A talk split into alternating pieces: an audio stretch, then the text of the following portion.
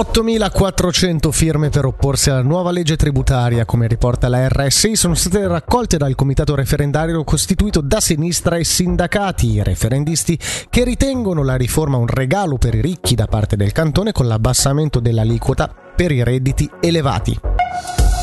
Dubai investe 185 milioni di franchi a Stabio. Presto nel comune del Mendrisotto sorgerà un complesso con 180 appartamenti in 14 edifici, un'area fitness, un parco giochi e uno spazio di coworking.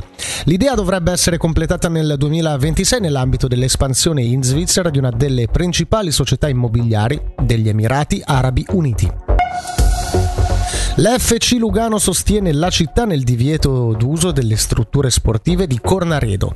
Il divieto, valido fino al termine della stagione 2025-2026, si applica per tutte le attività di altre squadre professionistiche o semiprofessionistiche. All'origine della presa di posizione è la situazione attuale dei terreni di gioco diminuiti in superficie e non idonei alle condizioni invernali, situazione che verrà normalizzata con la costruzione del PSE.